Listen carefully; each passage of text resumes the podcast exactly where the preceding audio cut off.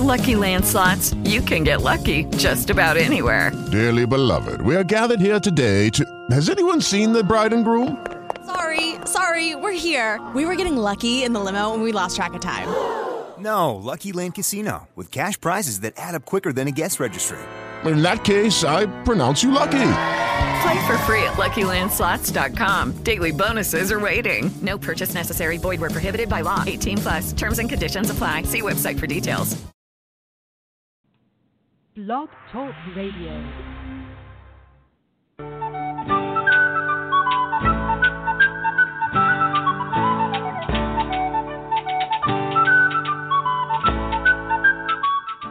Welcome to the Spiritual Unity Radio Network, a station dedicated to the concept that all manifestations of the divine are equally valid. Join Reverend Terry Power HP, Robin McKean, and all the hosts for programming covering a wide range of spiritual topics. Right here on Blog Talk Radio.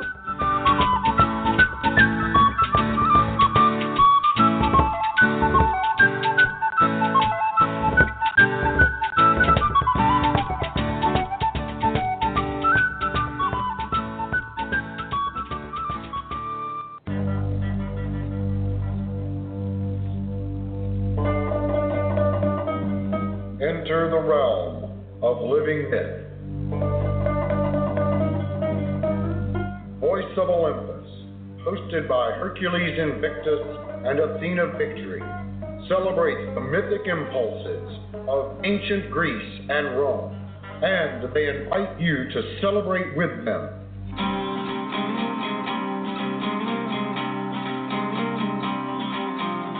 Welcome to Voice of Olympus.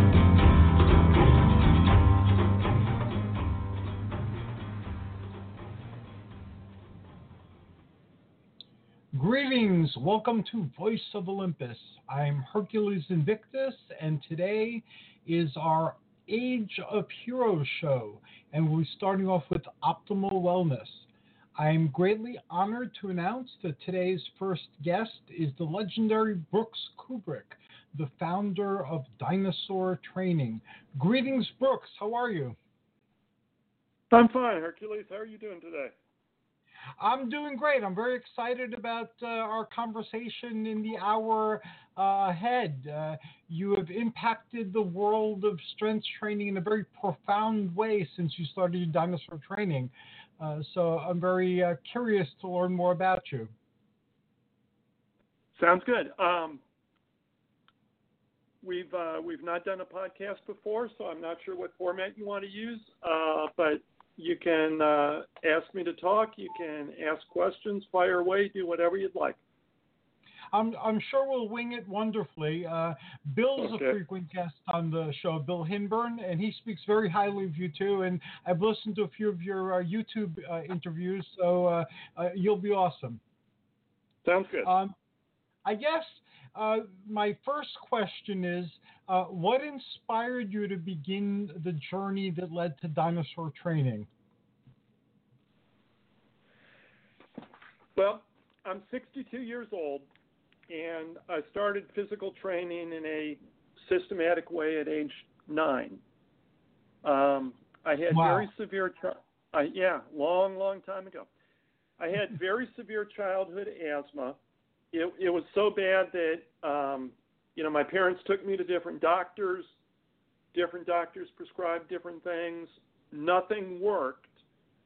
And eventually we get to the last doctor, and he says, Mr. Kubik, Mrs. Kubik, your son is just very weak. He's very frail. He's not strong. He's not in good health. And we need to be very careful here. He should not run. He should not go outside. He should not play with the other children. It's best for him to stay inside, and hobbies such as stamp collecting would probably be a very good thing for him. Okay. Mm. So basically, I was under doctor's orders not to go out and play and, you know, not to do the normal stuff that a normal kid does. And it was terrible. And it was really terrible because I actually did have very bad asthma, and I, you know, I would wake up in the middle of the night unable to breathe, gasping for breath. I mean, it, it, it was horrible. So I, I read a lot, and I often, at that point in my life, I was often reading biographies. They had this wonderful series in the library of biography books of famous people when they were young. Uh-huh. You know, like Daniel Boone when he was young, Jim Bowie, George Washington, Ulysses S. Grant, etc. And one Mhm. of them that I read was Theodore Roosevelt, Teddy Roosevelt, the Rough Rider. And when I read about Theodore Roosevelt, I learned for the very first time that he had had very severe childhood asthma, and a doctor prescribed an exercise program. Hmm. And his father actually turned one room of the family house, you know, it was basically a family mansion because, you know, Rockefellers, You rock, turned yes. one turned one room into a gymnasium. And you know, there there was there there was a heavy bag and there was a speed bag, um, parallel bars, chinning bar, dumbbells, Indian clubs, those old old fashioned pulley weights, you know, that they attach to the wall. You, you I remember those. Weights go up and down. Yeah, yeah. Mhm. And so Teddy started doing that, and lo and behold, he not only cured his asthma, but he became a very strong, healthy, fit, athletic young man. He was on all the sports teams when he was in college, and then you know he went out went out west, and he he was a cowboy and a frontiersman, and and then of course um, during the Spanish American War we had the famous uh, Rough Riders charging up San Juan Hill with Teddy Roosevelt leading them, and then he becomes president. Okay, and I was like, Uh-huh. wow, that is amazing. And I thought, and here's the important thing I thought, if he could do it, maybe I can do it. And so, armed with that, with nothing else, I started an exercise program to try to cure the asthma. Now, hmm I didn't have I didn't have barbells, I didn't have dumbbells, I didn't have weights, I didn't have a gym. My parents didn't want me to exercise because the doctor had said he shouldn't exercise. So I couldn't ask them to help buy something. You know, I couldn't let them know what I was doing. So the only thing that I could do secretly was to run to school every day. We lived half a mile away from the school. And so what I started to do, I'd wave goodbye to my mom, take off in the morning, walk down the driveway, turn to the right, cut past the great big hedges between our yard and the neighbor's yard, and that's when I was out of sight. And I would start running. And the asthma was so bad, I, I'd run half a block, and I, I it was like it felt impossible to do any more and I had to force myself to just, you know, one foot in front of the other all the way until I got to school, that half mile, you know, which is not a big distance at all, but for a kid with asthma who's never run before, that's a lot. That is, And- yes. I was so beat, I was so, you know, just just wiped out. I I remember I I crawled under a bush and hid for like 20 or 30 minutes until you know I stopped sweating and my my um you know my breath got back to normal and so on. And um I did that every morning for you know basically an an, an entire season. I I think it started in the spring. And somehow lo and behold I got to the point where I could run to school you know relatively easily. And the asthma somehow just kind of went away. And so that's at age nine, and it teaches me a whole lot of important lessons. You know, it, it shows me that we control our our health and our fitness and our well-being. What the doctors tell us may or may not be right. Mm-hmm. The most, you know, exercise is an incredibly transformative thing to do, and that if you just go out and work hard and you know hard hard work underscore capitalize hard hard hard hard work underscore hard work if you do that you will get good results Mm-hmm. and that's an important thing to learn an important thing to know so that was my first real step into the world of physical training and physical culture and That's an inspiring that- story. That- Well, That's a very it was- inspiring story. Yeah, and and you know, it was it was a story. It was one of those stories that, you know, if you look back and you say, you know, what are the life stories? What are the things that happened in your life that made you who you are today? That's one of them for me. And the next thing that happened was, you know, fast forward. I'm 11 years old. I'm in junior high school you know, I'm out there playing with the other kids. I'm running. I'm doing things. You know, the doctor's admonition about don't go out and play with the other kids. You know, we've forgotten about that. That doesn't matter anymore. But then I decided what I wanted to do was I wanted to play sports. And the two sports that I was interested in, one was football, and the other was wrestling. And I knew that to do either of those, I had to be bigger and stronger. And somehow at that point in time, I, I very much had in my mind that the way to get bigger and stronger was barbell and dumbbell training. So I started barbell and dumbbell training. You know, just like so many of us of that generation did. 110 pound weight set. Uh-huh. You know, I, I had the the uh, the plastic weights filled with concrete, and I also had some iron plates and so on, and trained in my bedroom, and you know, started out with 15 pound bar and a five pound plate on each side, and you know, very very modest weights, very simple program, and Mhm. um, you know, did that. And gained about 15 pounds of muscle. But you know, I, I hit a growth spurt apparently, and I gained 15 pounds of muscle the first um, Wow. four, five, six, six months I was doing this, and um, started, you know, really focusing on wrestling. I became a very good wrestler.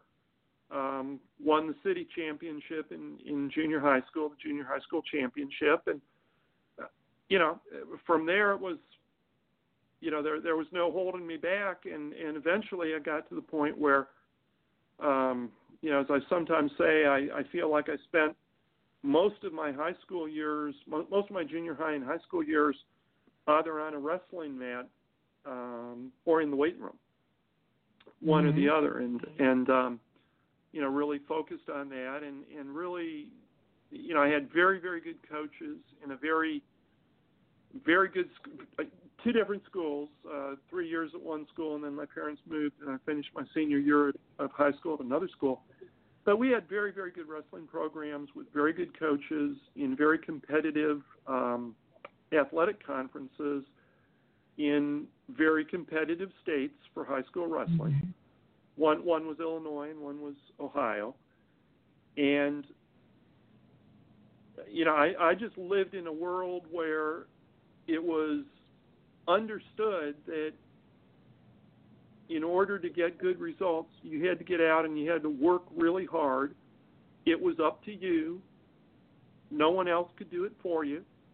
There were Mhm. no, you know, there were no magic bullets. There were no secret potions. There was nothing that was going to get you across the finish line, so to speak, other than your own hard work and effort. So again, a lot of really important life lessons.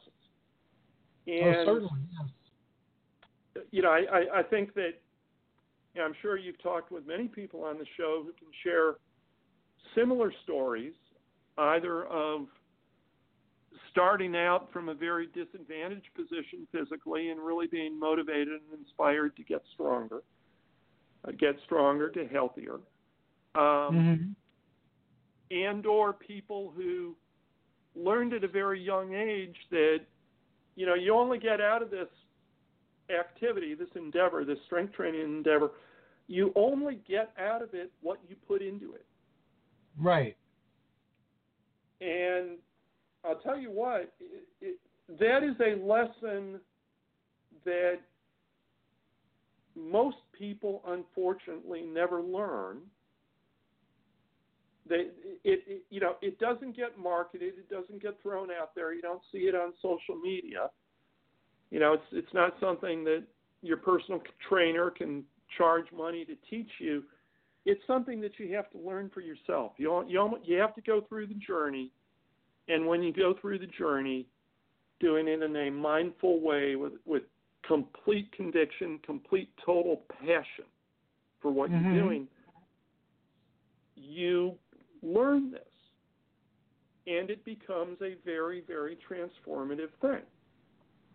So and it applies to, to things beyond bodybuilding too. It's uh, it applies to every area in life. If you apply yourself and you uh, put in the time and you believe that you will succeed and you keep plugging away at it, uh, eventually uh, you do. That that journey is universal. It, it it absolutely is, and you know it's it's interesting to you know to think back in my case. You know, I was inspired to do this by reading about Teddy Roosevelt. Yes. And Teddy Roosevelt is a person who took the lessons of physical training and used them to become one of the greatest you know, one of the greatest Americans who ever lived. Mm-hmm. You know, some, someone who did wonderful things for our country and for the world. But but everything that he did, it was it was based off of those life lessons that he had learned in that room in the house that his dad turned into a gymnasium. It's it's the most interesting thing, and it happens over and over. Um, I, I, I, I, have talked to um, Artie Drechsler, um, the Olympic weightlifting coach. Um, you know, mm-hmm. excellent Olympic weightlifter in his own right. Um, I, I the the author of the uh, weightlifting encyclopedia, very very good book. You know, and and Artie was was saying he was using the term transformative. He was saying that weightlifting, and he was speaking specifically about Olympic weightlifting, but it really I think applies to all physical training. You know, he said it is transformative. Mm-hmm. You you you start to do it, and it changes you not just physically, but mentally and emotionally and in all possible ways. You come out a different person. Um, and, and that's, you know, I think that's very, very true. And it's something that, that I know is true in my own life. And I, I certainly um, have, have had many people report ever since I uh, wrote and published Dinosaur Training. It, it came out in um, 1996. Mm-hmm. I, I've had so many people over the years come back with similar reports. You know, I've, I've had, you know, I've, I've had hundreds, if not thousands, of people talk about how dinosaur training has made them much better physically. It's made them bigger, it's made them stronger, it's made them more muscular, better conditioned, it's helped them achieve goals in sport or in, in, in you know training for the military or law enforcement or, or whatever. But a lot of people go beyond that, and it's uh, and they and they say, you know, it's it's made me a different person because mm-hmm. I've taken the lessons and I've used the lessons in my life, and that's a really cool thing. Yes, it is. And like I said, your your um, contribution to strength training is uh, is legendary, uh, and uh, you'll be among those uh, spoken of in days to come. I'm your age, by the way. I'm I'm 60. Okay. So uh, yeah, identify so, with so what, we, what you're saying about the plastic weights and things. I, I went through a very similar journey with those weights. did Did you start out training at home? Uh, yes, my father used to work out. He had cables and he had a, uh, a 110 pound uh, barbell set and some metal weights. And uh, so Mhm, I started. mhm. I've worked out on and off uh, throughout my entire uh, life, but it's always been a very important uh, uh, part of my life, and uh, it, it keeps uh, pulling me back. And now, as I get uh, older, uh, it means even more to me. And uh, I'm sharing my passion for it uh, through these uh, podcasts and uh, I'm also involved in my town. Uh, I'm the champion of the Tenafly Mayor's Wellness Campaign, and uh, so I support uh, fitness and optimal wellness uh, locally. Again, to the best of my ability. Everybody does what they can with who they are and what they have. Uh, but it, it is a, it is a great honor uh, uh, talking to you because I've been aware of dinosaur training uh, since it it came out. Uh, and you've actually, uh, uh, looking through your website, I found a, a course uh, that's now motivating to push, pu- motivating me to push myself harder. The dinosaur dumbbell training. Um, Yep. So I ordered it from you, and uh, I'm looking forward by the end of the year to be in uh, sh- shape enough to uh, actually uh, do the exercises that you have on the cover. Oh, great, great. Yeah, you'll you'll you'll enjoy it. That's a fun course.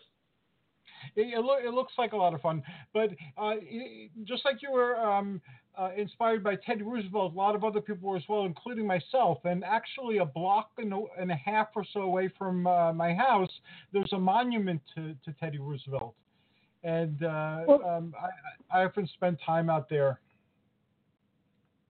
That's interesting. That's a um, that's one that's one of those uh, synchronicities. You know? Yes, yeah. Uh, And- interesting.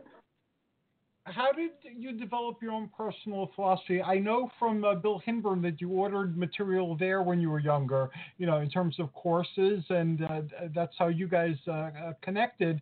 Uh, what what led you to evolve the the your own uh, uh, system and to call it dinosaur the dinosaur training method? Okay. Good, good, good question. So, I went through high school. Um, was a, uh, you know, a, a very successful high school um, wrestler. Won a state championship in Illinois in Greco-Roman wrestling. I finished third in the state in um, Ohio in uh, the the regular season wrestling my my senior year. Um, wrestling with a uh, uh, very bad shoulder injury that, that still bothers me to this day, which made it uh, impossible to go on and wrestle in college. So I began training not for competition, but just to stay in shape once I was out of high school Mm-hmm. and I did that through college. Um, and you know, when I say just to stay in shape, I'm talking about, you know, to try to be really seriously strong. I was always interested in the strength aspect of it. Um, and and I'm not just talking about trying to stay in shape, but I'm talking about really serious, regular, heavy, progressive weight training. So I was doing that. I was following the teachings of Bradley J. Steiner, who was one of the most popular strength training authors in the world at, at that point in time. And following the teachings of Arthur Jones, the inventor of the Nautilus training system. And Jones, le- leaving aside the whole Nautilus machine thing, and you know, are, are Nautilus machines better than barbells or not? You know, you can debate that back and forth, but the real point about Arthur Jones is that he emphasized hard work and and really Mhm. focused on hard work and you know giving everything you had when you were in the gym. So, you know, I, I was focused on that. I was primarily reading Peary Rader's old Iron Man magazine. And I'm talking about the old Iron Man magazine, the way it was when Peary Rader had it. I'm not talking about any modern versions people may have seen, but it, a, much, a much different, old school, old fashioned um, publication. Peary Rader, of course, being one of those people who was a tremendous success story. He trained for 10 years, 10 years so unsuccessfully that at the end of that 10 years, at a height of 5'10, 5'11, he weighed 120 pounds. as an adult man.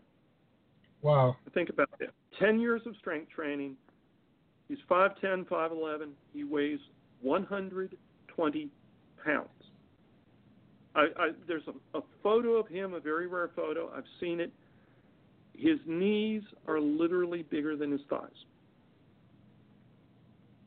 But what he learned was an exercise called the breathing squat. The 20 rep breathing squat. He started doing that with just an empty bar. That was all he could handle. And eventually worked up to doing 350 pounds for 10 reps in the squat. And by that time, two years later, he gained almost 100 pounds of muscle. Wow. And it was, you know, it that transformed him not only physically, but it got him to saying, you know, what I want to do is I want to spread the message. I want to spread the word about this. And the best way to do that is by having a publication of my own, a magazine of my own. He worked as a janitor in a in a um, local school, and got one of those very old-fashioned mimeograph machines. Mm-hmm. Really old thing, um, you know, where you you put the ink in, and you put the thing on on the roller, and you spun it around with a, a little metal handle, and um, that and and that was the start of Iron Man magazine, and he did it solely to share with people what you could accomplish with limited training programs and lots of heavy leg and back work.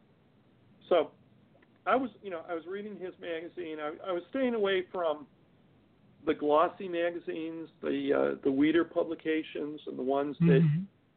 catered to the bodybuilding world, and you know, the ones that that seemed to pretty pretty obviously have a lot of people who were using steroids, and and just in a kind of different place, kind of different, a much different place than I was in, even even as a young person. And um, so I'm, I'm training graduate from college, go to law school. I keep on training, but but again, I'm I'm not really doing it for competition of any any sort. I mean, you know, there was no more wrestling, and you couldn't get into wrestling once you were out of high school. And you know, there was there was nothing to do, and and again, my shoulder problem made the wrestling not a good idea. Yeah. And um, eventually, I started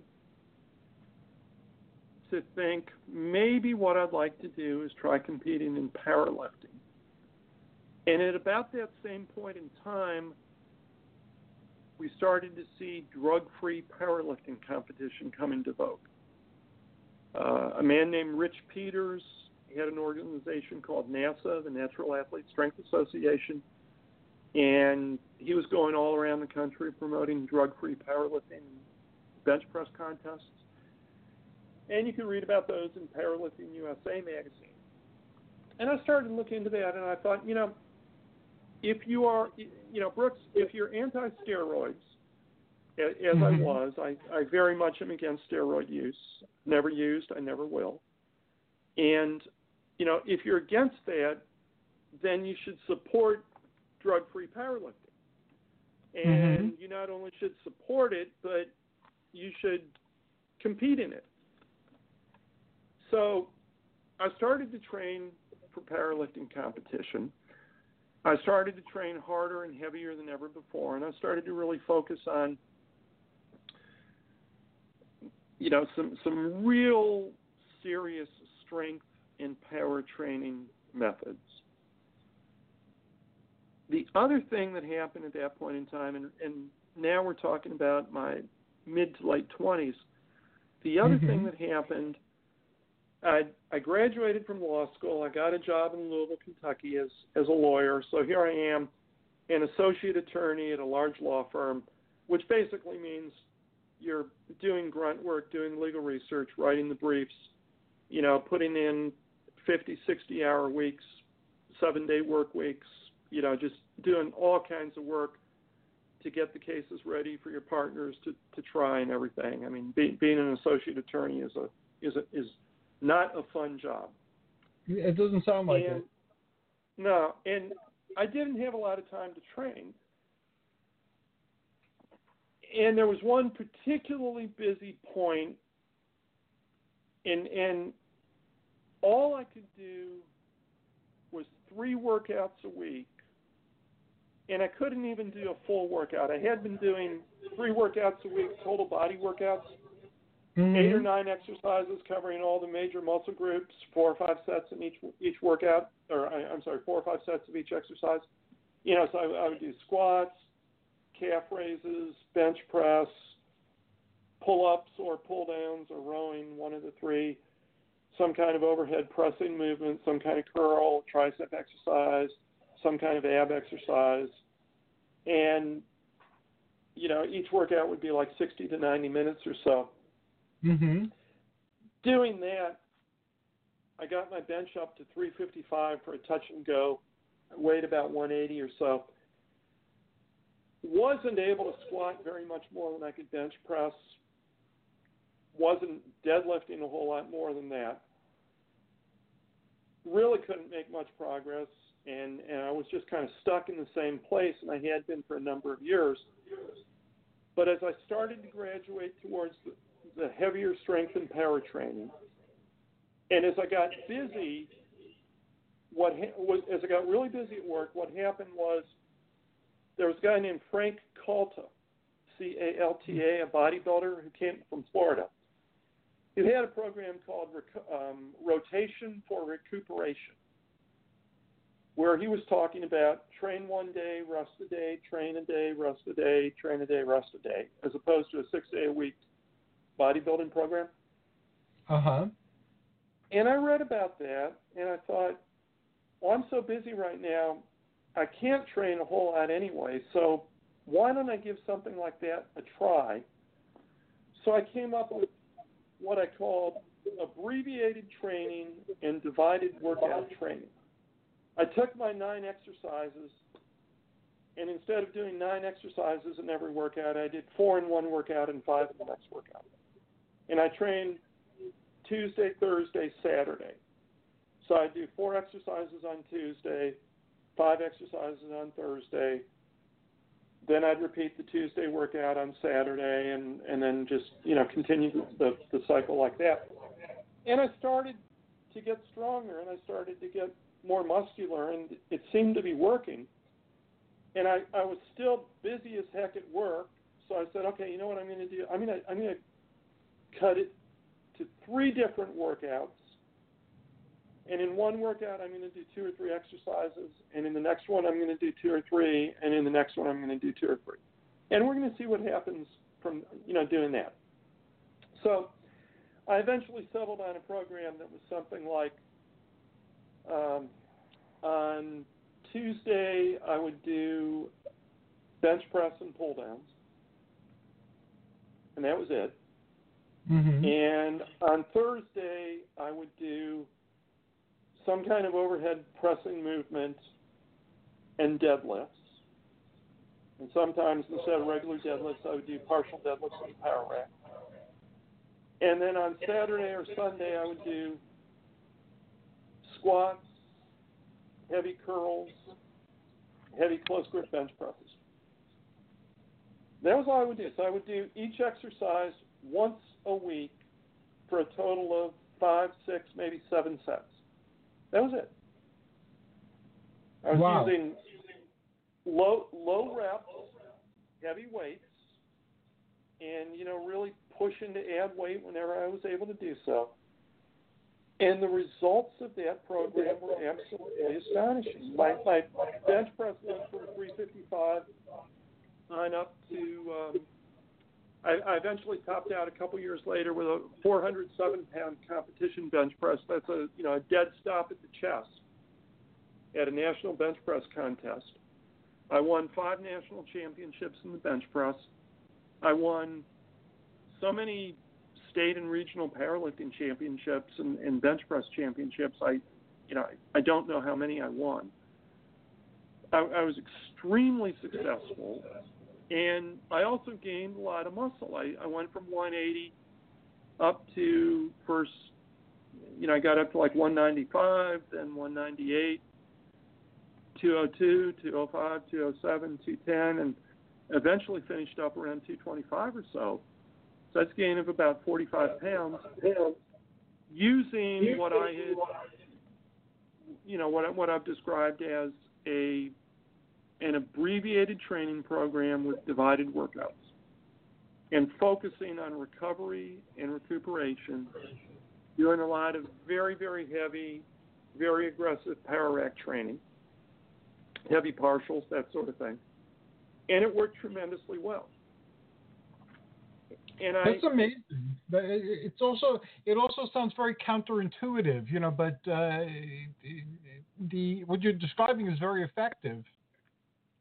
Well, it, it, it, it's counterintuitive in that no one would think that you can get better results by doing less training. Right. But what people don't understand is that strength training, in, in strength training, the results depend on the effort that you put into your heavy sets. The concentration you bring to it, the focus, the intensity, the passion, the enthusiasm, the determination, the desire. All of those things come together.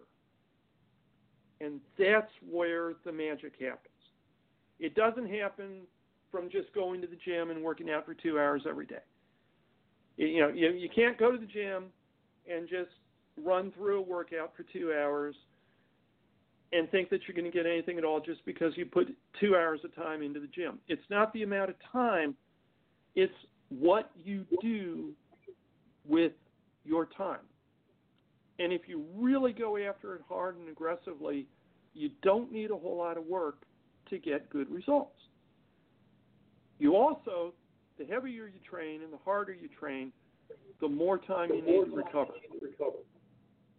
And and that's a very critical thing. Recovery and recuperation are things that are you know almost under almost completely understood by the average or misunderstood by the average trainee. They they don't pay attention to it at all. You know, I ask people, what do you do? What do you do for a recovery workout? What you know what what what what do you do for recovery? And the answer the answer should be I rest. And instead people say, oh well, on my recovery day, you know I um I do kettlebells for 20 or 30 minutes, and um, you know I, I um, usually do a body weight workout because that gets a lot of blood flowing, through the muscles. So I do about 30 minutes of that, and uh, I do some cardio, and uh, you know I, I push a sled or I pull a sled or a prowler or I do hill sprints or you know whatever, and it's like, hey, your recovery workout just became a regular workout. You, uh, you know, you, don't recover by doing a workout. You recover by resting. And and you know that's a, a very misunderstood thing. People always think the more training they do, you know, the more often they hit, the better results they're going to get, and, and it's just not true. It's that's the um, the strange thing about heavy weight training compared to virtually every other type of physical training. You know, if you're a runner, you can, you know, if you gradually and, and progressively and intelligently increase the distance that you run and the time of your runs, you know, most runners will, will tell you that, you know, distance runners will tell you that that is going to improve your results. Strength training doesn't work that way, and that's because the strength training, the really heavy stuff, is so hard and so demanding on the physical system, you just can't do a lot of it. You know, so you, you have to learn to progress not by adding volume, but by doing other things that constitute progression. Adding weight, for example. Now that's the simplest thing. Um, so anyhow, I, I got really good results from the program, and I was writing for Stuart McRoberts Hard Gainer magazine, people were enjoying the ideas that I was sharing, and I decided to put them together into a book. And I wanted the book to be something that focused on old fashioned, old school ways of strength training. And I wanted to try to take old school things and make them cool. And the reason was the old school athletes were drug free. Yes. They did not use They did not use steroids. And yet, they had amazing physical development and amazing strength. So, what I wanted to do was to show people you don't need drugs because, you know, look what Arthur Saxon lifted almost 100 years ago, completely drug free. Look at Maxick's physical development, drug free. Again, almost 100 years ago. Look at Eugene Sandow. Look at John mm hmm Look at Steve Stanko. You know, go down the list. But there are a whole lot of people who were just tremendous physical specimens, both in terms of physical development, strength, power, and lifting ability. And, and they were drug free, and they got great results because they did things differently than people do them now. So I wanted to put together a book that systematized what the old timers used to do and put it together in a you know kind of a a logical system. And I, I, I created a book that was one stop shopping for old school ways of doing things. Mm-hmm. Now, the title Dinosaur Training came to me in part because of my work as a lawyer which sounds crazy, but I'll explain That's it. interesting. That's it. That's very interesting. yeah, I, I was I, I, was doing a lot of um, labor and employment law, in, primarily employment discrimination, discrimination in the workplace, workplace harassment, age discrimination, sex discrimination, race discrimination, things like that. That was that was really my my specialty as a lawyer. And there was a, a well-known case where there was a sales guy he was getting up there in years. I think he was probably in his 40s, which, you know, being 62 seems pretty young now. But, yes. you know, anyhow, there's, there's, there's, there's this older guy. He's, you know, 40 or 50 or whatever. He's a sales guy. And one of the younger sales guys says something like, Old Joe's been around since the days of the dinosaurs. Hmm. Okay, and later on, old Joe gets fired. He gets laid off in a force reduction. The young guys stay there, but old Joe gets fired. And the question for the court was what was the comment that old Joe had been around since the days of the dinosaurs evidence of age discrimination against old Joe. Okay? So mm-hmm. that was kind of, you know, that was something that I, you know, I, I read that case and I, I would write about it in legal briefs, and you know, we, we'd argue it because it was it was something that that was out there uh, among employment lawyers, and and that just led me to think of the title of the book, Dinosaur Training because it you know it was something that was old fashioned, old school, mm-hmm. as old as the dinosaurs. And you also have the other image of you know dinosaur being you know big, strong, powerful animal, and that's what a lot of people aspire to be through their strength training. They want to be big, strong, powerful animals. So it was a good title. An excellent uh, title. Yeah, but it you know it's one of those things where it it didn't really come. It it did not come from the weight training or the strength training world. It, it came from another world, but you know, you you make use of things. You you don't you don't have to learn everything in life from the physical culture or the strength training community. You know, there's there's more to life out there, and you can learn a whole lot from other people, other disciplines, other learnings, other teachings? I had background in uh, labor also and workforce development for many years. Uh, I spent Okay. maybe 35 years of my life uh, working in workforce development for the Department of Labor, for the Department of Employment, uh, for contractors from nonprofit organizations. So, in addition to inviting you back on this show, because you're a, you're a fascinating uh, individual, uh, uh, I'm I'm planning on inviting you on one of our labor shows as, as well. so pick your brains about labor issues.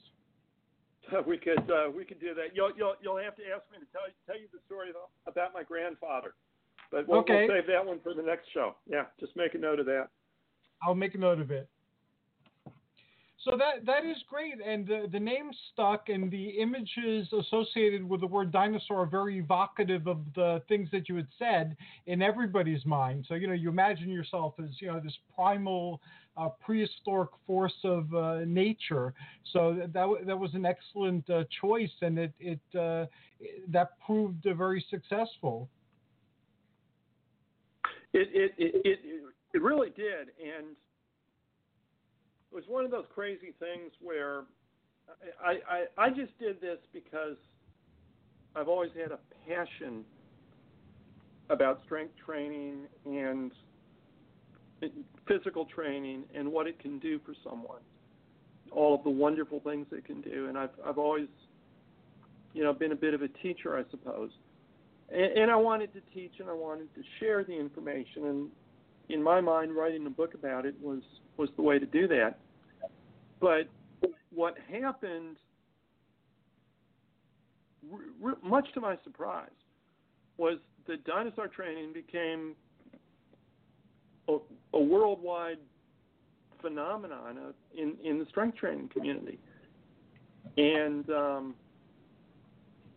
I I ended up all of a sudden, in addition to being a very busy lawyer, I had this unexpected side business selling this book about weightlifting, uh, weight weight training, which yeah, you know that's that's kind of unusual for lawyers. Law, lawyers tend not to, uh, you know, power powerlifting and strength training and such was was kind of a blue collar sport back then, if you will. Mhm.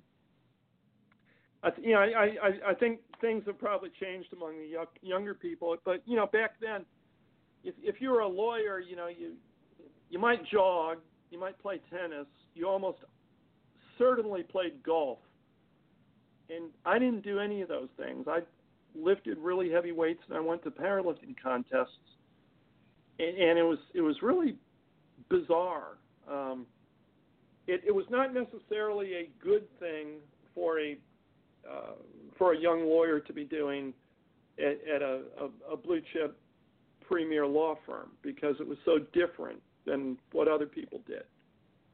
Um, you know, I, I would go in and you know you'd meet a new client or you'd meet the other lawyer or you meet co-counsel or whatever. You know, you shake hands and you know I remember you know this this funny look on people's faces when they felt the calluses on my hand right?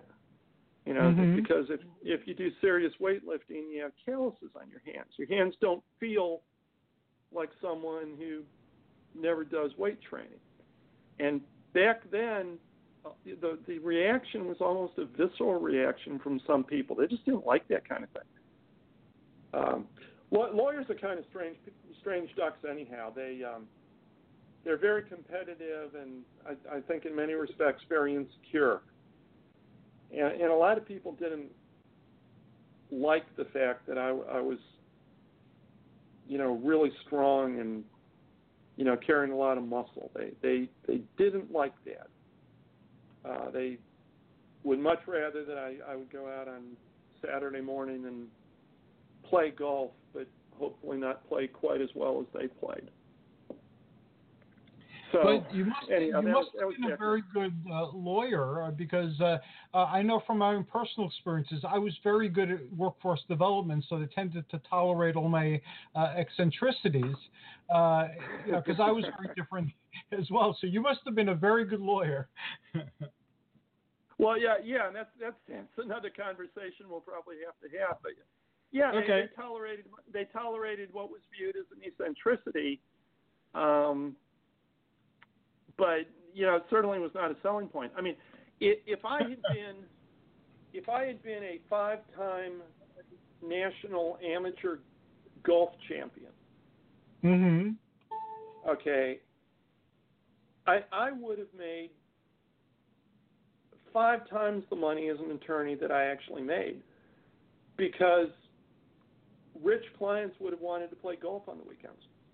Mhm. I, I would have been part of the foursome of you know the senior partner in the corner office, the two rich clients, and me playing golf.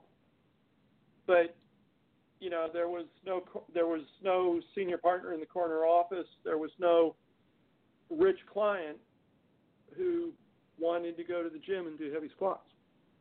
Right. Good You point. know, so it was, yeah, you know, it was it was it was a different thing. Guy guy named Dick Connor, um, who at that point in time was the owner of a really great gym in Evansville, Indiana, called the Pit. Great name. You, yes. look, look, look it up online. They have this great logo of like a guy in a a um execute a black executioner's mask. I mean, it's, it's old it's old school, man. But Dick Connor once t- once said to me, said, um, "You're a giraffe." I said, "What are What? you talking about?" what a giraffe? I said, "My neck's not real long. You know, it's, it's thick, but it's not long." And, and he said, "No, you're you're you're a giraffe because you you walk down the street and you're not like the other animals because you're you're this powerlifter guy, but you're also a lawyer. So you're not like a powerlifter and you're not like a lawyer. So you're different. You're a giraffe." I said, "Well, I I'll I'll take that as a compliment. Thank you, Dick." So that was the um, that was the genesis of the dinosaur training book. I, I just did it to try to share information with people, and it took off in ways that I, I never imagined. And ten years later, I, I continued my interest in this. I, I was writing other books and courses and doing newsletters, strength training newsletters, things like that and the um, the dinosaur business, as I came to call it, became you know more and more successful. And uh, the law business was not making me happy. Um, you know, it, you can make a lot of money, but you know you're not necessarily doing a lot of good for people or good for the world. And it wasn't satisfying. It wasn't satisfying my soul. And you know, after a lot of long conversations with my wife, who was very supportive about this. Um, I uh, basically did early retirement from the practice of law. I turned my resignation in and uh, and left the practice and devoted all of my time, full time, to, to writing books and courses and, and doing my daily emails at the Dinosaur Training website and, and getting the, um, you know, doing everything I can to get the word out about what I call old school, sane, sensible, common sense strength training, strength training and, and physical training, physical culture. And in so doing, you've enriched the lives of uh, very many uh, people. So I'm glad you made that decision. Well, uh, thank you. I, I I I appreciate that. That that's what I. It's what I was trying to do. Was you know you you get to a point in your life where you know you think, okay, you know what have I done? What do I want to do? How do I want to be remembered? And you know you really are never particularly remembered as a lawyer. Um, you know, your your clients don't remember what you did for them 20 or 30 years earlier. The the cases that you argued so vehemently 20 or 30 years ago are old cases that don't get cited in the legal memos anymore. Or, you know, not not cited very often, perhaps. And you, and you really end up perhaps not having changed things as much as you wished when you were young and idealistic. And perhaps you haven't, you know, maybe, maybe you've done a lot of good for people, maybe not. Um, I was a defense attorney, so basically my job was to keep rich people rich, rich companies rich, and you know I don't think that's a very soul satisfying assignment. But I'll tell you what, if you do something that changes someone's life through physical training, that's a pretty satisfying thing. And, And- it's certainly it's certainly something that you would want to be remembered for. At least I would want to be remembered for that. And on those powerful words, our journey comes uh, to an end for today. I'm definitely inviting you back. We haven't even scratched uh, the surface yet. Um, how can folks uh, um, access all the wonderful things you're doing with the dinosaur training? Well, the, the best way to do it is to go to my website. I'm at www.brookskubik. That's B R O O K S K U B I K dot com. And sign up for my daily email training tips and newsletters. I Which is awesome, Usually put out. Thank you, thank you. I you know I put out a couple a day, and um, you know go go to the products page at the website. I've got hard copy books and courses. Remember, I started this in 1996. Okay, before the internet. Uh, but you know we've got hard copy books and courses. We've got PDF books and courses, and of course, in the modern age, the current age, we um, we have Kindle books. I've got like probably 30 titles in the Kindle library right now, a number of which have been Kindle number ones in their cate- category. Um, so we've got a lot of information out there, and and it's we're trying to do our best to make it user friendly. You know, if people want hard copy, we can accommodate that. If they prefer PDF, we can do that. If they can, if they like Kindle, we can do that. So you know, we're doing everything we can to get the information out there, and the idea is to to help teach people to train themselves and to, to give them the tools they need and the motivation that they need. The, the motivation is critical. You know that. It's it's Yes. motivation, inspiration. It's ninety percent of the battle sometimes. So And we try to what do would an you awful lot of suggest- that. What would you suggest is the first uh, book that people start with uh, if they want to uh, um, start doing dinosaur training? If they're younger trainees, um, teens, 20s, 30s, Dinosaur Training, Lost Secrets of Strength and Development is a great place to start. Older trainees, 35, 40 and up, should read uh, Gray Hair and Black Iron. Um, and any of my Kindle training books are, are a terrific resource. I've, I've got um, I've got three real nice um, courses Dinosaur Training Secrets Volume 1, Dinosaur Training Secrets Volume 2, Dinosaur Training Secrets Volume 3. Really, if you put all of them together, they're kind of like an updated, current thinking on critical topics about building strength and muscle. And the neat thing is, those three are available either in hard copy, PDF, or Kindle.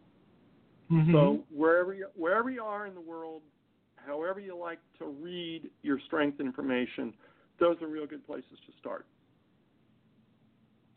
Thanks again, Brooks. I'm looking forward to our next uh, conversation. And uh, no need to wish you success in all you're doing. You're doing awesome and, and you're very successful. So uh, thank you very much for what you brought uh, to our world. And I'm looking forward to all the things that you continue to bring to our world. Thank you very much. Uh, it's been a pleasure, and I really appreciate it. Good night, Hercules. Good night. Uh, we're going to take a brief music break and listen to Bone Poets Orchestra's Evolve, and then we'll be back for Champions of Arcadia, a new show.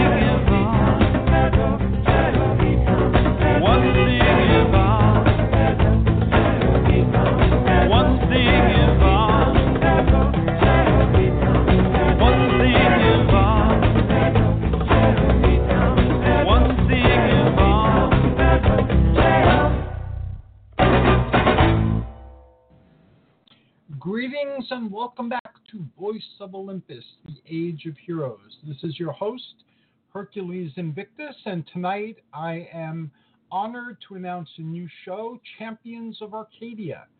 Um, as Zeon of Mount Olympus, I will be recognizing and celebrating individuals, initiatives, and organizations which have made or are making a significant contribution toward reclaiming and or defending the green. And by the green, I mean natural environment and animal life in our community. And yes, sometimes we'll be straying uh, far beyond uh, Tenafly, New Jersey, and uh, speaking to people from other parts of uh, uh, the world. I am honored also to announce that our first guest is Julie O'Connor. Uh, who is a very active activist here in Tenafly and beyond. Uh, and she was one of the first uh, people I uh, met in Tenafly who befriended me. So I'm grateful for that as well. Greetings and welcome, Julie. How are you? I'm well, and thank you for having me on the show tonight. Well, you're awesome. How can I not have you on the show? and and you're you're very active and passionate about uh, animal and uh, nature uh, causes.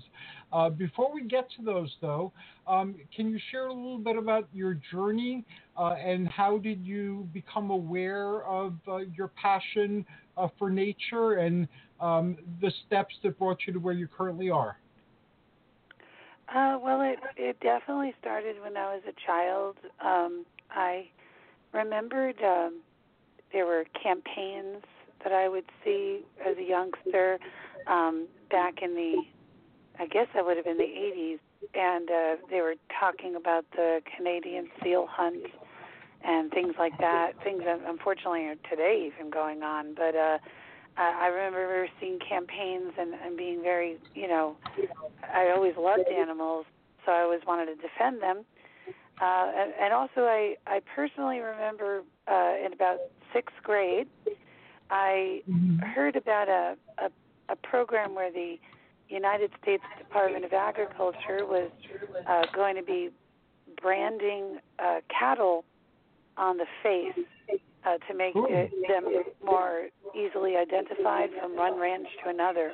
They were going to allow face branding, and uh, on the face of the animal, there's a bundle of nerves. So I remember reading about that in the paper and how there was a, obviously some campaign against it. And at the time, at 12 years old, sixth grade, I um, had started a petition uh, in, with my uh, awesome. elementary school there, and I got other kids to sign it. And my parents really helped encourage me, and they had um, had me send, believe it or not, a, a telegram to the United okay. States Department of Agriculture back in the day, and um, yeah, so I'm dating myself a little bit. Uh, and uh, so we did a few of these actions, and as luck would have it, the USDA had reversed uh, course on that policy. So uh, I learned very young that I could be active for this cause and then affect change. So then I was really hooked. So that was like my first real memory of doing something for animals, and that was 12. And then I, because it worked, then I was like, oh, I can, I can use my voice for the animals. It doesn't matter my age. And then that's what I always kept doing. And then, you know, where to where I'm at right now is I'm, I'm the regional director of the League of Humane Voters of New Jersey, um, and that is uh, you know a group of people who you know is dedicated. It's nonpartisan, but dedicated to having legislators introduce and vote for pro-animal legislation, and to get animal-friendly legislators uh, in our government. So the League of Humane Voters in New Jersey, it's definitely a big passion of mine. And I My placed journey. a link to that on uh, Facebook, uh, the League of Humane Voters. And I remember when I first came to Tenafly and I had a little bit more time uh, than I have now. Uh, I went uh, with you to uh, Valerie Huttle's office Absolutely. to discuss the bow hunting that um, I hear they're still uh, talking about that, but back then I first became aware of uh, people wanting to shoot bows near houses in Bergen County, and uh, that's insane. Uh, so uh, I joined uh, that, and then I went to a few other things with Bijou's Law and several other in- initiatives. So um, I saw in the newspaper that the hunting issue is back. Yeah, no, thank you for the segue, actually, uh, Hercules. I appreciate it. Uh, so I I read that same article as well. It was a, I, I I saw it just last week in that Pascack Valley Press, I think it was, and yes. they talked about a regional.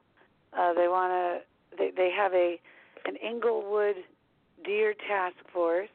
It is a new mayor now. We should be aware. At the time, it was Valerie Huttle's husband. Husband, yeah. Uh, yeah, and then now we have Mayor Wild, um, and uh, he has led a resident in Englewood start a deer task force, and um, unfortunately, to your point, yeah, we're we're going to have to do the re-education, uh, and to that end, as I was reading in the paper, on July on June fifth, they're hosting this. Um, the Division of Fish and Wildlife to come and talk about uh, deer management. And unfortunately, I'll tell your listeners that when the Division of Fish and Wildlife comes, they come for one reason, as they were trying those years back when you went to the meeting with me. They only want to talk about uh, bringing hunting to communities. And like you say, densely populated areas like our area, it's it's, it's stunning. Uh, but that's all the Division of Fish and Wildlife wants to do because they don't have science. They're not unbiased actors behind this. They are um, their budgets come from the sale of hunting licenses, and they're very closely linked to ammunition manufacturers and and that industry and the hunting industry. So on June 5th, when they present at the uh, Englewood Courthouse, uh, we are actually, uh, so this is my new announcement, we're going to be out front as people are going in, and some of us are going to attend the meeting as well, uh, talking about um, non lethal options and how that's the only uh, interaction with deer that we want, not only for the deer safety, but for our own safety. Uh, so we're going to have a rally on June 5th outside of that Division of Fish and Wildlife presentation. That's the Englewood Courthouse. That's going to be 73 South Van Brunt in Englewood. And I would invite any person who cares about animals and their own family safety who lives anywhere in Bergen County to please attend uh, because this really matters. You know, they yes, it does. Uh, Saddle Saddle River uh, started a deer hunt uh, this past year. Um, this past season, they went against for years. Uh, you know, their own townspeople have uh, on on resolution said they they did not want deer hunting. They did not favor deer hunting, and um, with that, the, the council completely ignored the, the will of their own residents. And um, they introduced, they became the first and only town to have deer hunting come into Bergen County. And with that, as you could tell in the article, there's there's certain uh, you know nefarious actors in different communities who think that oh now the floodgates are opening, so we have to continue to uh, you know not only have the meetings like we did those years back, but also just re-educate the public. You don't want uh, high-powered weaponry in your backyard.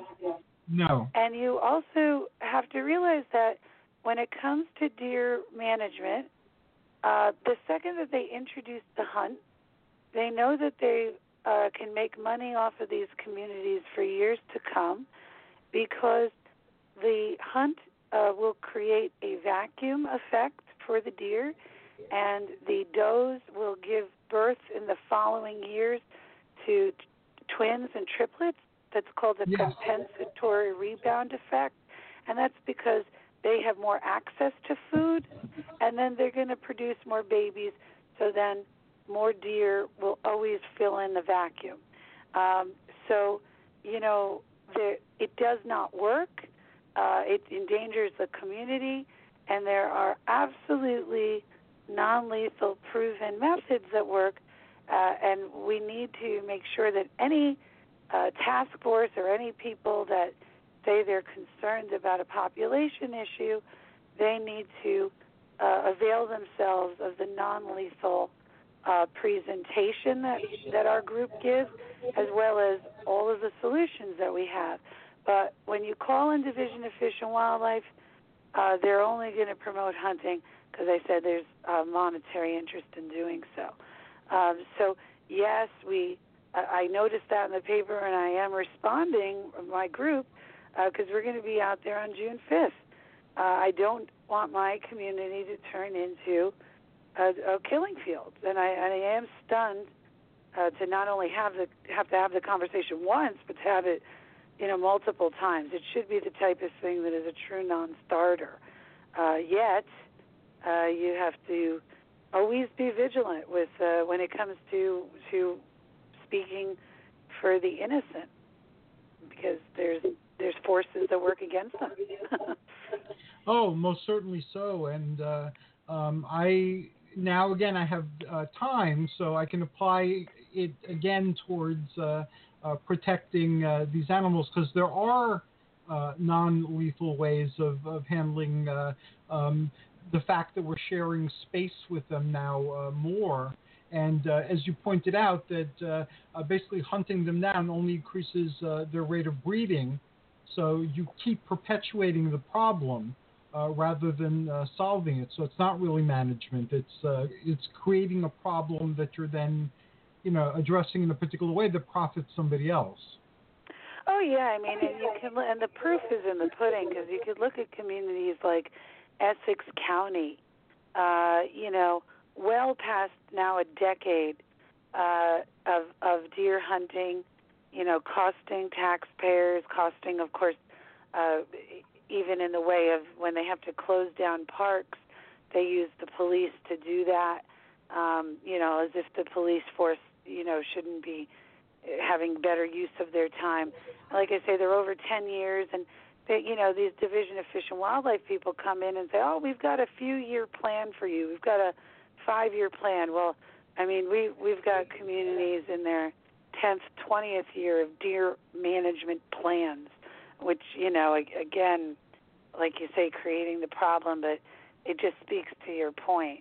Um, so yeah, let's let's not let that happen in Bergen County. I'm glad you glad you caught that in the paper, and glad I have the opportunity to talk about our next steps, you know, on your show. Yes, uh, I, I, I'm making now a monthly show to start, and then we're going to try to increase it to be more than monthly. I'm adding another day soon, so uh, I'll be able to make this a monthly show. And I'm in contact with many like local activists, uh, such as yourself, and uh, so there's guests who will be coming on and sharing information uh, continuously. if you have anything you'd like me to post on my uh, timeline on social media. I'll, I will gladly do so to inform people of uh, what's going on. Um, and also, I'll mention it on the show. You know, I'll do updates. Um, so, uh, and also, I'll get involved. I don't know what my calendar's like for June 5th. Uh, because I'm getting like booked further and further into the future with things. Uh, but if I'm free June 5th, I will definitely be there. Uh, and if not, I will let people know that it's there. so that uh, thank you, you know, and I'm, gonna, I'm getting it set up as we speak so we are gonna uh, I'll, I'll get that link to you as I as my plans come together and also so. Started writing. I've, I've, I've, been published in a bunch of anthologies, uh, but I started writing uh, articles on uh, this topic too and sending them out. You know, uh, oh. Um, so very soon those will start appearing. I'm going to be writing letters to the editor. So again, I've always felt very passionately about this, and now I have a little bit. Uh, more time so I could put that time and energy towards uh, this cause. So I'm very happy that everything came together um, you know, around now. And I'm, again, I'm very honored that uh, uh, you're launching this new show because, uh, again, you're one of the first people I met in Tenafly, and uh, you're awesome. Thank you. And and actually, now that I know that you caught up with the um, uh, the actual article, I, I'll tell your listenership that my letter in response to that article uh, should be uh, in this week's uh, paper. So, uh, so, so hopefully, uh, anyone who reads that weekly paper will see my uh, response, as well as uh, another very good uh, animal lover out of Englewood as well, because uh, you know these things need to be answered as quickly as possible. You know, so, thank you. And they archive the uh, newspapers uh, now. Like a week later, they're online, uh, mm. and they can be linked to. So uh, even so, I can send those links as well. Then, okay. Yes, for people who are outside our area, who because what we're doing here applies anywhere and everywhere. Uh, oh, so the information is like one of the guests I have on my list is uh, from the Cougar Fund um, out west. And uh, folks might say we don't have cougar problems here, but we do have uh, big cats, and enough people I've spoken to have spotted them regularly uh, that even though uh, animal experts tell us that uh, no, they were hunted into extinction, there are enough sightings that I hear continually uh, to know that they're here. So I'm going to have somebody on to tell us what to do if you happen to live in like northwestern New Jersey, where I heard a lot of these stories, uh, and encounter one. Wow! All right. Well, I, I've never, uh, I'd never encountered a big cat myself, but uh, like like you say, all of these we can all learn from from the interactions that each of us is having, like you say, across the across the country.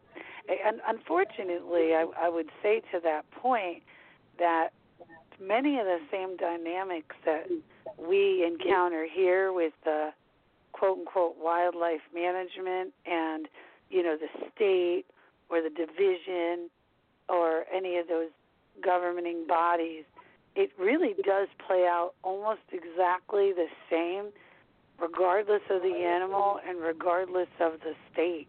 It's like it it's it's a lousy situation for animals because it it is very these groups are very linked into industry hunting groups and uh they don't really care about you know uh solutions that are um, effective and humane they just want to perpetuate a hunting culture. This in a time when you know hunting num- numbers of hunters are on the decline. So uh th- this is the other strange thing about it but uh and and also in a time where we're more aware of violence generally and weapons in communities, it's definitely not the side you should be fighting for in 2019. you know, but but very, I, very I'm good sure you'll have listenership across the country who who says, yeah, that sounds like my state, or yeah, that sounds like my the anim fill in the animal. You know what I mean? So I'm yeah, it seems to be a a refrain, unfortunately. Well, we have we have a major challenge uh, before us, but uh, we will succeed. Oh yes, yes. Now, how can somebody get uh, involved with the League of Humane uh, Voters? Uh, can you tell us a little bit about the organization and uh, what they do and how people can uh, become involved? Right. So um, I believe I believe you said you had a link to your um, uh, some of your pages, but I, I would tell anyone to go to LOHV, that stands for League of Humane Voters, NJ, LOHVNJ dot org dot org, uh, because when you go there, you'll see uh, you know our mission, which is to create uh, you know the largest voting bloc of uh, and of animal-friendly voters. Uh, again, we're nonpartisan, and we lobby for animal-friendly legislation, promote animal-friendly politicians. And on that page, you'll see a Join Us button. Uh, and on that button, uh, if you fill in your information, it lets our database put you in the um, w- within the, the district that you're in. And so that allows us to contact you when we need you to contact your individual um, state senator or assembly people. And so the way it works in New Jersey to pass our legislation or any legislation, you would want co sponsors onto certain bills, and then you want them to vote for the bills. So the League of Humane Voters mobilizes during those stages. So when we ask you to uh, contact your the office of your legislator, uh, you know, please do. And also, you know, if you do something like make a phone call to a legislator's office, that one person represents a lot of voters because they know that the energy or effort that it took to pick up the phone and dial the office is like representative of all the people who didn't pick up the phone. So just you know, your your actions can mean quite a lot. They represent even more than just you picking up the phone. Uh, so that's what we do. The other thing we have to do, unfortunately, is we have to stop bad legislation. And so you would get alerts about telling your re- legislators to vote no on something, uh, and and that happens, you know, a, a frequent amount. Uh, although we don't bombard you, but I would say that uh, if you join, you'll be in the loop as to what's happening for animals. Um, I, I would say currently, if any of your listenership is in Bergen County, I would say that you know we're writing an alert right now. Just having people please talk to their uh, town council, write a quick email to their mayor, and any town that you're in, just saying that you uh, do not want a lethal uh, deer management plan. You don't want to hunt. You don't want to deer hunt. Just quick thing, quick note. Just let them know that you're there because you know the people who come in to talk to them might be the ones who do want deer hunting. So that would be an action I'd tell everyone to take. Um, but I would say that League of Humane Voters tries to do exactly that. We have a lot of well meaning people, and we try to organize us all behind common pro animal goals. Um, our greatest achievement, arguably, uh, could be the passage of uh, and the signing into law of something called Nosey's Law, which was named after a, an elephant named Nosey, who was trapped for years traveling, uh, giving elephant rides in, in a circus, uh, uh, one of those traveling circuses. Uh, and she was you know, very ill, had arthritis, uh, obviously um, hurt with a bull hook, which is the training device they use. So this this law was named after her. Her name was Nosey, and uh, League of Humane Voters started the effort in New Jersey of getting the very first traveling animal, traveling wild or an exotic animal uh, circus ban. We count we got that passed on county parks for Bergen County parks. So one year we had a it was called Cole Brothers Circus and they were at the Overpeck County Park and when we learned about that and protested there, uh, we started the lobbying efforts to ban uh, our county parks from getting a, a wild animal circus again. When we eventually got that passed by our county freeholders, uh, that was the first law on record in New Jersey for that ban because there's a lot of cruelty involved. And then from there, uh, we were able to use that language, that template of that bill that we did in Bergen County, uh, to then go to other communities.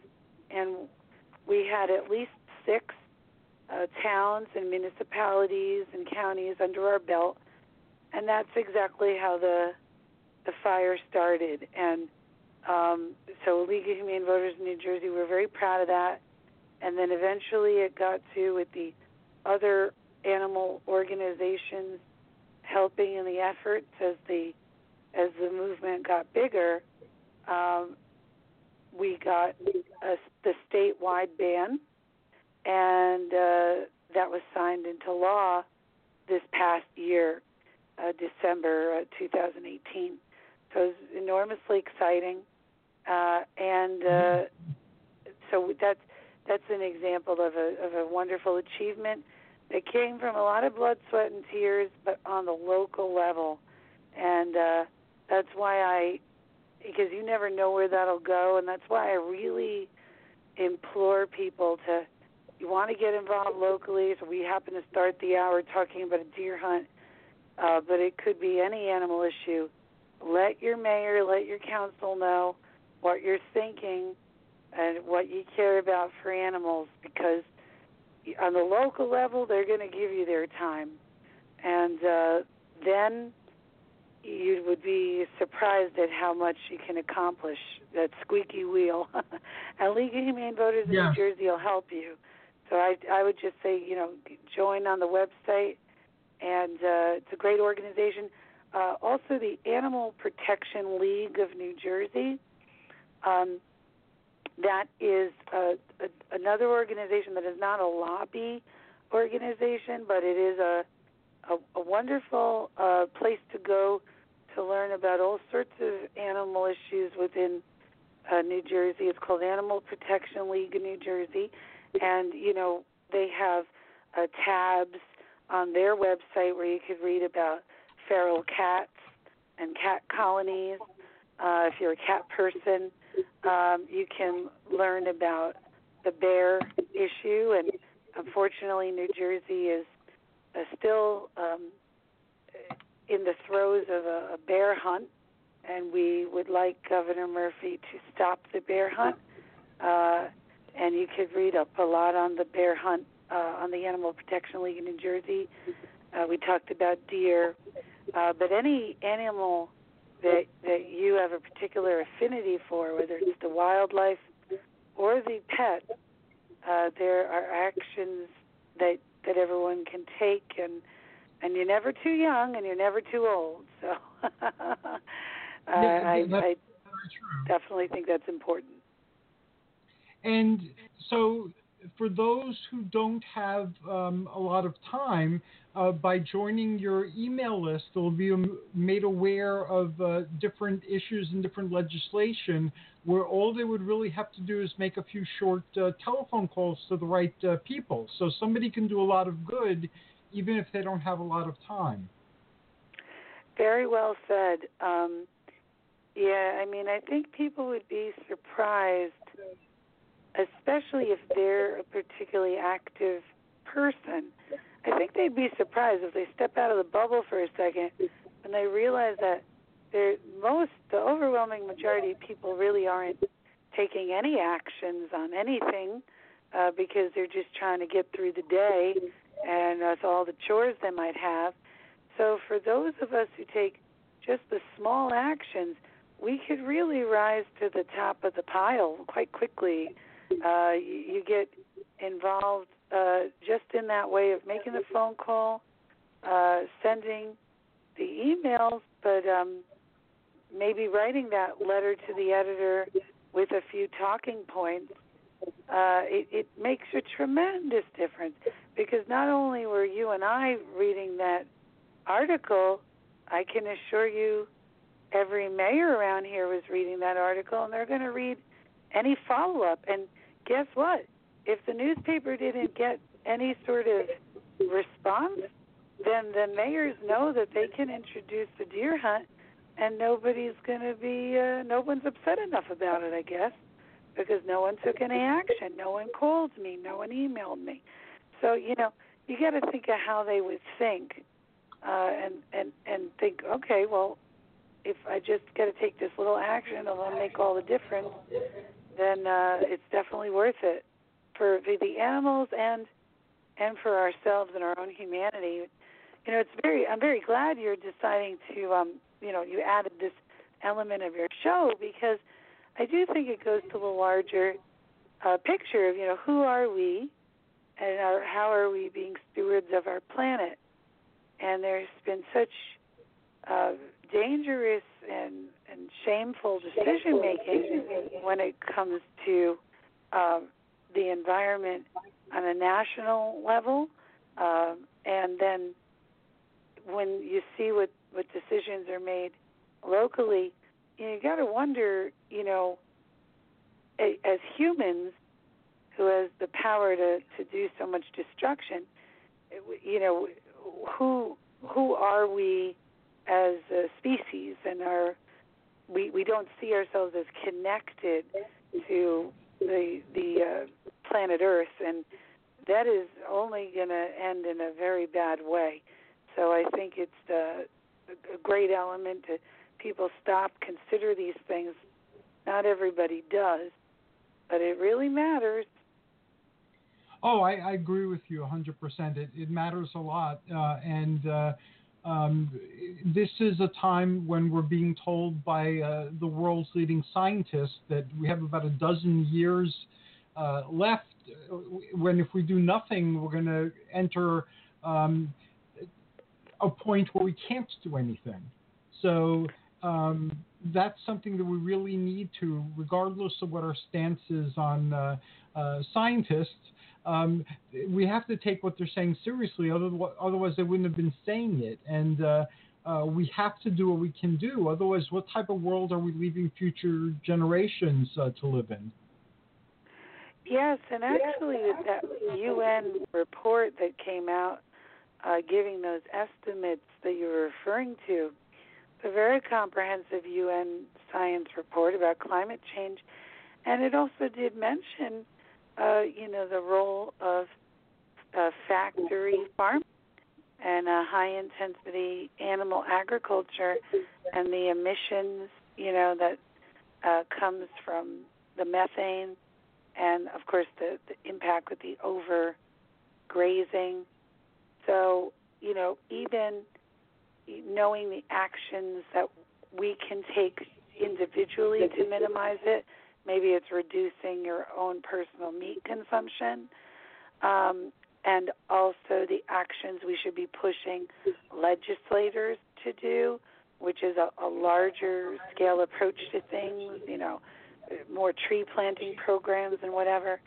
We must, uh, rather than move in the direction of let's rid our space of all the wildlife, in fact, we should be doing the opposite, which is how do we live in in tandem and uh, in accordance with uh, nature, and and it would be better for us because this idea of uh, exerting dominion over uh, animals uh, and the environment is not working out well you know, when I'm scraping ice off my car in the morning, and it's almost April, it's almost May rather, uh, but but also clearly the scientists, you know, are coming out with quite frightening reports. Uh, so, but I, I think we can only bury our head in the sand until until you suffocate. So. A horrible image, but, but very true, unfortunately. Just came to me. I just thought of it. I'm like, yeah, that makes sense. That's like what we do. now, many people that uh, I speak to um, are going through periods where they're looking for meaning uh, in their uh, life. And uh, they're having a difficult time with that. And uh, I'm personally addressing that through my uh, work at the Cresskill Library. I- am doing like a lot of uh, workshops and we're uh, setting up uh, all sorts of events that help people determine what their passion and their purpose is. But what I recommend to people uh, until they discover what it is for them, and they'll they'll know what it is as soon as they find it, and they'll find that they've no, always known what it is. But that's the journey. Um, but I recommend them in, in the meanwhile to find something that they care about uh, and do something about that and that'll lead them there uh, eventually. And uh, a lot of people do care about animals, uh, and a lot of people do care about uh, the environment uh, in a general kind of way. And if they get involved, they'll, they'll, I, I, believe that they'll find empowerment because they'll see that uh, there is a lot that we can do as individuals. And um, being an individual citizen is a very powerful thing because you can express your opinion, you can make your thoughts known uh, to the people who are governing.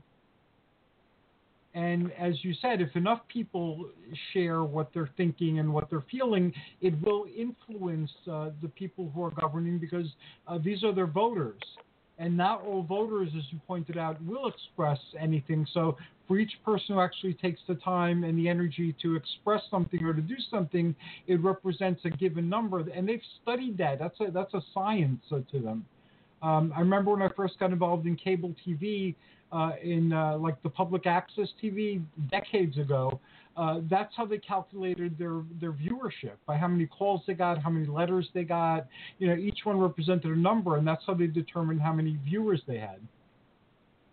Yeah, I, and that's what I've always heard as well. So I'm glad to get that confirmed. Uh, I couldn't agree more. Um, it it doesn't take too much effort, but if if you're working with people who are looking for a sense of satisfaction and want to do more than make a few phone calls, I'll tell you our organization is always looking for people who can help us at these tabling events on weekends. Uh, if anybody went to the Earth Day festival, uh, was that there. was this. Oh, you were there. So you Yes. saw a lot of my people. Uh, we Yes. had a Demarest Nature Center was set up next to uh, the Bear Group, uh, Mhm. which, which was also shared by you know, Animal Protection Animal. Uh, sorry, Animal Protection League in New Jersey, APLNJ. Um, they, they're the same. The Bear Group is a shoot off of APLNJ, and so you know that that's a group of activists. They're they table all throughout every weekend because the very next day, uh, that group was at uh, the the Van Saun Earth Day party for the Earth, party for the planet, which was on Sunday. So Mm-hmm. uh, we, if, if you have listeners who are looking to get more involved, we can always use people to help us staff tables for a couple hours, uh, and like we mentioned, letters. But you can get as involved as you want, or or as little as you want. But if you did have some time and you're looking for a purpose, uh, there's really nothing more empowering than making a connection and teaching someone something about something you care about. You know, when I do these events and I see, uh, you know, a family come up with the kids and they, oh, I never thought about that. Oh, I didn't realize that. Or I'm going to go tweet, you know, to the governor about stopping the bear hunt right now. I mean, then you know you're making a difference. You're helping create a compassionate future. So it, it is one of the most empowering things you can do is taking the actions, getting involved with the cause, and um, also just part of just a little bit of information because I heard what you were saying about how you run that topic at, out of the Cresskill Library. Yes. Um, there's many studies on the uh, power of being in nature uh, and how that really does lift the spirit. And I studied some of that. Um, a lot of us suffer from something called the nature deficit disorder, uh, Hmm. which is yeah, because a lot of especially the youngsters are not in uh, they're they're they're not in nature much at all. They're in school and they go home and play video games. Uh, it actually creates a more stressed individual and um, not connected. So um, we're lucky around here to have the Demarest Nature Center, uh, Tenafly Nature Center, uh, different nature centers, and uh, we can you can always get involved. Oh, they're always looking for volunteers, cleanup days, things like that. So I I really do think you are hit the nail on the head. Is people can make a tremendous difference for animals. And in another study of just of of young people aged three to twelve, they did a study of how many the Humane Society of the United States commissioned this, how many children wanted to have a pet, and they came to ninety five percent wanted to have a pet, and that that's like no study really has those universal results. It does show a bit the natural link between children and animals, which again, children become adults. So for overwhelming majority of us, we're in, we were interested in animals. We have an affinity to animals. You know, they do share the planet with us. So it's so yes, if if you have sympathy or empathy for even one particular type of animal, I guarantee you, if you work to to help that animal in some way, you're going to feel like you reached your purpose, repairing the world that way. Very powerfully uh, said and true. Now, on future shows, uh, we're going to have uh, Mark and Kim uh, Nagelhout, Oh, Uh, from D- Kim from Demarest Nature Center, yes. Angie Metler, so uh, uh, all people you know. so the message will get uh, out there. And uh, I, I spoke at uh, um, some of the tables, and I left uh, my card and gathered people's cards. So I will be calling those people well as well, the ones who wanted to speak about this. Um, so uh, um, I would like to work with you on pulling all this uh, together. This way, it, it coordinates very well. Uh, so uh, we'll be exchanging lots of emails in the days to come. Yes, and I, and I just uh, it, I know that um, you know Angie Metler and they said Mark and Kim with their Demarest Nature Center experience, and they're also involved with League of Humane Voters as well, very much. Uh, they're going to be joining me uh, with planning our our best uh, way to reach different communities in Bergen County regarding the deer hunt. They've been quite active uh, with Saddle River and uh, different towns in the county, uh, and so I we have a great team, and, and I'm so glad that you're you know back uh, on board because uh, you know we always, we can definitely use your your voice and your power. So you you've got it.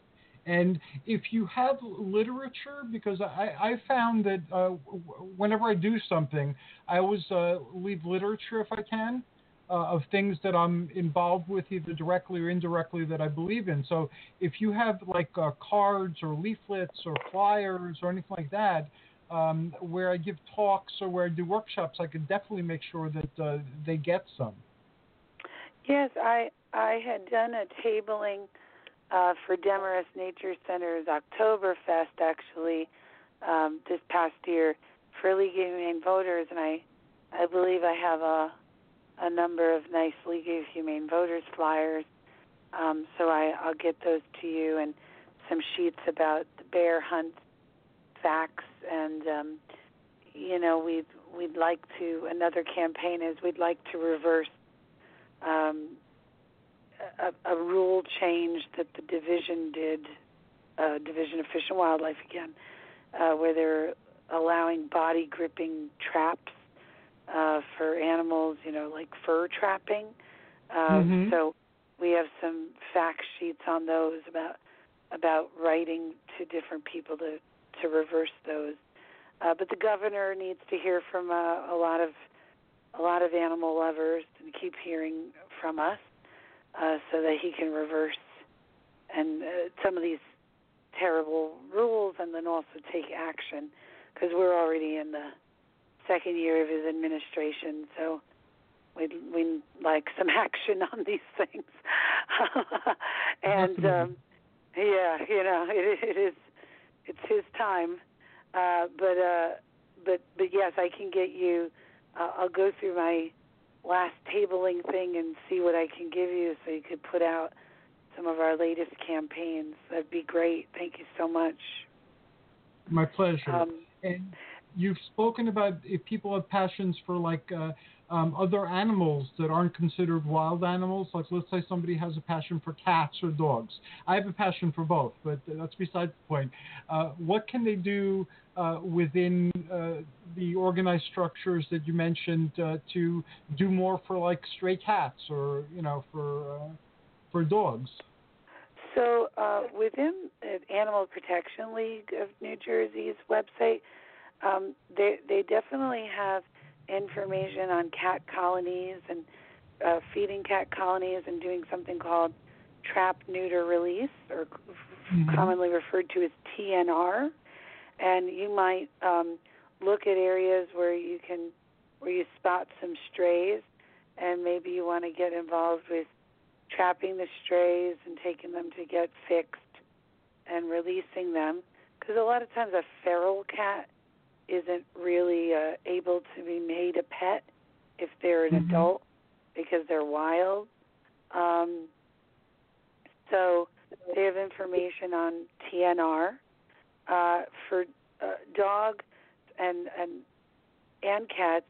Obviously, the main issue with that is overpopulation, and um, so working with uh, groups to do sterilizing uh, the fostering, uh, but also the animal shelters. We have a few. I know in town we have smaller rescue groups, and then yes. we have the Bergen County Animal Shelter is our county one, and they're always looking for people who not only can come in and, you know, give the animals some affection, some walks, some socialization, but also uh, people who can, um, you know, help them be ambassadors and remind people that when it's time for them to get a new animal, if they're in the mood, that they should adopt and not buy uh, from a pet store because that promotes like overpopulation. And, you know, so definitely in the cat and dog issue, um, you know, millions and millions of animals are killed each year because there are not enough homes. So that is something that we really want uh, to would ideally bring that number to zero. So so there are a lot of actions people can take if that's what they're passionate about. Always spay and neuter your animals as well. And um, I, I'm sorry. Go ahead. No, go ahead. I, I said very good advice. Yeah, and I, I would say that um, people would be surprised at how many uh, animals there are that need homes that it's an overpopulation issue. So we think of cats and dogs, but you know there are bunny rabbits and even hamsters that are up for adoption, you know, through the sh- animal shelters. So I know I had adopted two hamsters through a rescue group uh, because I knew I wasn't going to go buy a hamster. And sure enough, Uh-huh. there were groups with, you know, rescue hamsters. So uh, definitely, the adopt, don't shop uh, is the old adage. And like I said, if you want to get involved with feeding colonies of animals like cats, um, then that's definitely something you can learn about. But um, the the the groups to go to if if you go to Animal Protection League of New Jersey, uh, as well as like I said, the legislative actions through League of Humane Voters in New Jersey, they're great places to start. Uh, but also, if you are interested in animal rescue, your town might have small groups, uh, like we do in Tenafly. We have smaller rescue groups that set up very nice festivals here. Uh, but your county will have a shelter, your state will have resources as well. Um, but you know, when it, if I could just go back briefly to when you said about people finding their purpose, I you know I'm a school teacher by day, and uh, I knew that helping animals was really a, a primary mission of mine in my life, and I went back to school and got my PhD uh, in the studying about the intersection of education, educating young people, and the power of animals. And that's how I knew the statistic about, you know, 95% of children wanted to even have a pet. What I realized is children really do have a connection to animals. So for Mhm. them, you know, I realized as an educator, as a teacher, that if my lessons infused animals and kindness to animals, even if I was teaching a math lesson or I was teaching an English lesson, if my lessons uh, incorporated those elements, which is called humane education, that's teaching kindness to animals, called humane education. When I did that, students were much more motivated to learn and engaged in the lessons. So that was the basis of my thesis, the basis of my study. And it was very exciting work, but it was definitely a labor of love, you know, to do that for a number of years, getting the PhD while I was working, I while I am working, and I'm raising a family. Uh, but I definitely believe my purpose is to take, you know, what I know now and move the agenda forward to help animals. And I think that if we reach children, uh, and and because they are kind and they're not jaded, Mhm. uh, uh, then they're they're really they really get it. They really get issues of fairness and justice, and um, and the way we treat animals. Th- They're very in, they're very interested in that topic. So um, you know, I take what, what- whatever you might be an accountant, you know, you might be a lawyer, but if you have this other passion to help animals, whatever your skill is, you know, we can use help in all areas. Because what my study allowed me to do is now I write my own articles for different teacher magazines. So I Oh, spread the word about humane education. So uh, we need all the help we can get. Uh, if you're a shy person, but you don't mind writing a letter to the editor or a letter to the mayor, or if you're a gregarious person, outgoing person, you want to do the tabling events, uh, we we really can use that. All hands on deck. How about next time I have you on, we talk about humane education and make that the main focus, and we'll still get updates on uh, all the activities of the League of Humane uh, Voters and the Animal Protection League and, and so forth. But um, that is something that uh, everyone should learn more about. It sounds uh, wonderful. Thank you. I'd love to talk about it. Um, like I say, in the last year since having gotten my doctorate, I was able to get some articles in uh, New Jersey Teacher Magazine, uh, Education Week, a division of um, NBC's Education Nation. I wrote an article targeting parents and what they could do. Um, so, yeah, I'm very passionate about the topic. And the best thing about it is the amount of free resources that people with kids can download. They'll get their kids excited to read and even do math or do science, all while learning about kindness to animals, but they're actually learning the content as well. So I'd be I'd be delighted to talk about that. Uh, and you know, it all intersects the the politics, the activism, Yes, the does. education into making uh, us better and more worthy, you know, to share this special planet and treat it well uh, with our with our co-inhabitants of the planet. Our So, sharing um, time with other yeah. beings. Right, Um, right.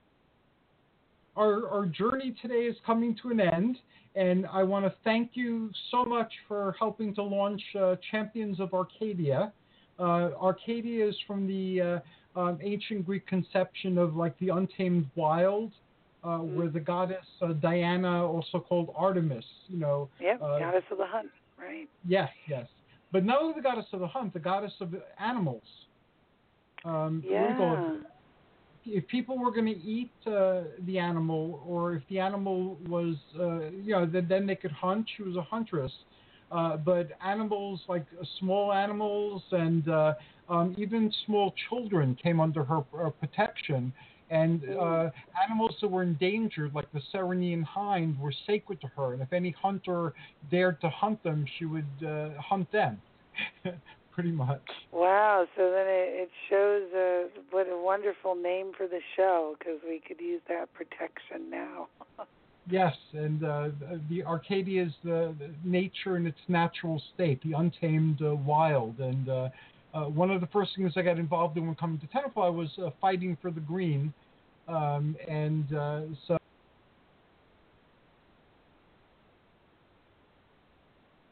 because uh, you're doing great things.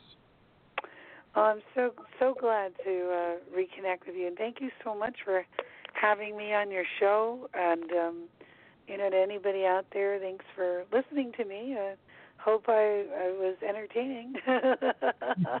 You were phenomenally entertaining, uh, very well informed, and passionate about uh, what you speak. Um, people can contact you through uh, the uh, uh, Humane uh, Voters. Is that correct? yes, the League of Humane Voters. Um, they could either email info at lohvnj.org or julie at lohvnj.org. Uh, but, you know, for kind of like larger questions, then info at lohvnj.org would go to our executive directors. And, and uh, But I'd be happy to connect with anybody. They can forward me any messages as well. Thanks again, and uh, I'm looking forward to speaking to you again, both in person and on uh, the podcast. Yes, thank you so much, and uh, looking forward to talking about humane education next time. Okay, be well. you too. Take care. You Bye. too, and thanks to all who joined us uh, tonight. Until next time, this is Hercules and Julie wishing you joyous journeys and amazing adventures.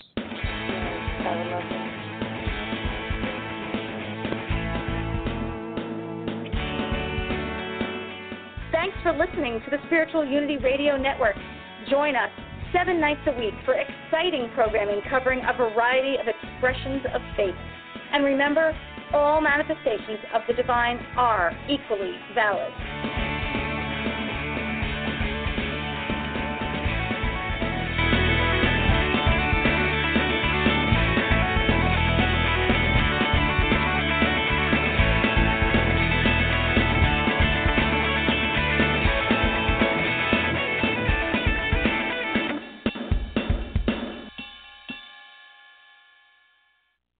Hey guys, it is Ryan. I'm not sure if you know this about me, but I'm a bit of a fun fanatic when I can. I like to work, but I like fun too. It's a thing. And now the truth is out there. I can tell you about my favorite place to have fun Chumba Casino. They have hundreds of social casino style games to choose from, with new games released each week. You can play for free anytime, anywhere and each day brings a new chance to collect daily bonuses. So join me in the fun. Sign up now at ChumbaCasino.com. No purchase necessary. VGW. Void were prohibited by law. See terms and conditions. 18 plus.